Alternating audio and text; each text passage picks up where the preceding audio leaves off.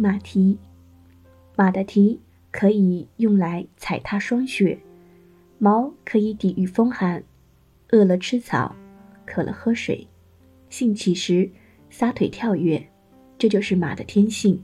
即使有高台镇殿，对他来说也没有什么用处。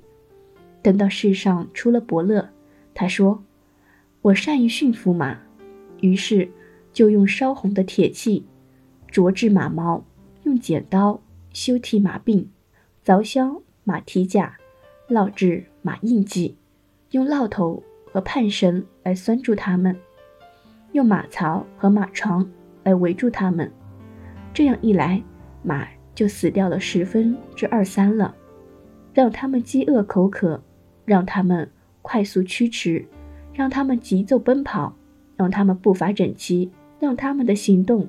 整齐划一，前有马口横木和马烙装饰的限制，后面有皮鞭和竹条的威逼。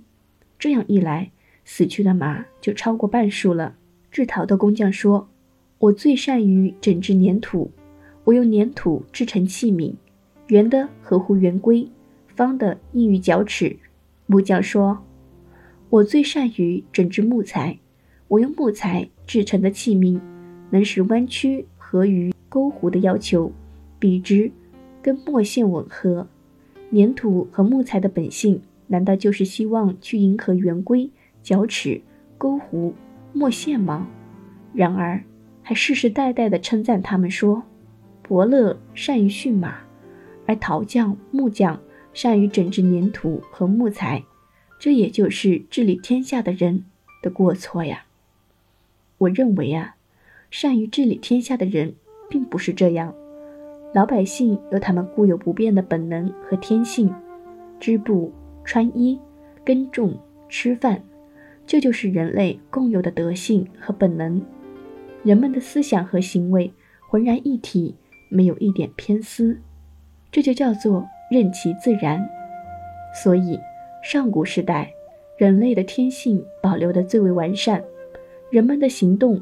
总是那么持重自然，人们的目光又是那么的专一质朴。正是在这样的年代，山野里没有路径和隧道，水面上没有船只和桥梁，各种物类共同生活，人类的居所相通相连，而没有什么乡啊县的差别。禽兽成群结队，草木随心的生长，因此。禽兽可以用绳子牵引着玩，鸟雀的巢窝可以攀登上去探望。在那人类天性保留最完善的年代，人类和禽兽同样居住，跟各种物类相互聚合并存。哪里知道什么君子、小人呢？人人都蠢笨而无智慧，人类的本能和天性也就不会丧失。人人都愚昧而无私欲，这就叫做素。和朴，能够像深娟和云木那样保持其自然的本色，人类的本能和天性就会完整的流传下来。等到世上出现了圣人，勉为其难的去倡导所谓仁，竭尽精力的去追求所谓义，于是天下开始出现迷惑与猜忌，放纵无度的追求。易乐的曲章，繁杂琐碎的制定礼仪和法度，于是天下开始分离了。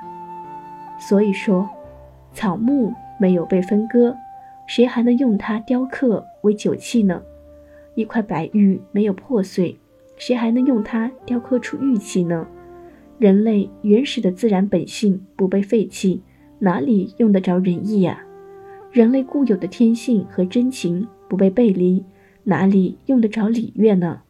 五色不被错乱，谁能够调出文采？五声不被搭配，谁能够应和六律？分解原木，做成各种器皿，这就是木工的罪过。毁弃人的自然本性，以推行所谓仁义，这就是圣人的罪过。再说，马生活在陆地上。吃草喝水，高兴的时候就颈交颈相互摩擦，生气的时候就背对着背相互撞击，马的智巧就是这样而已。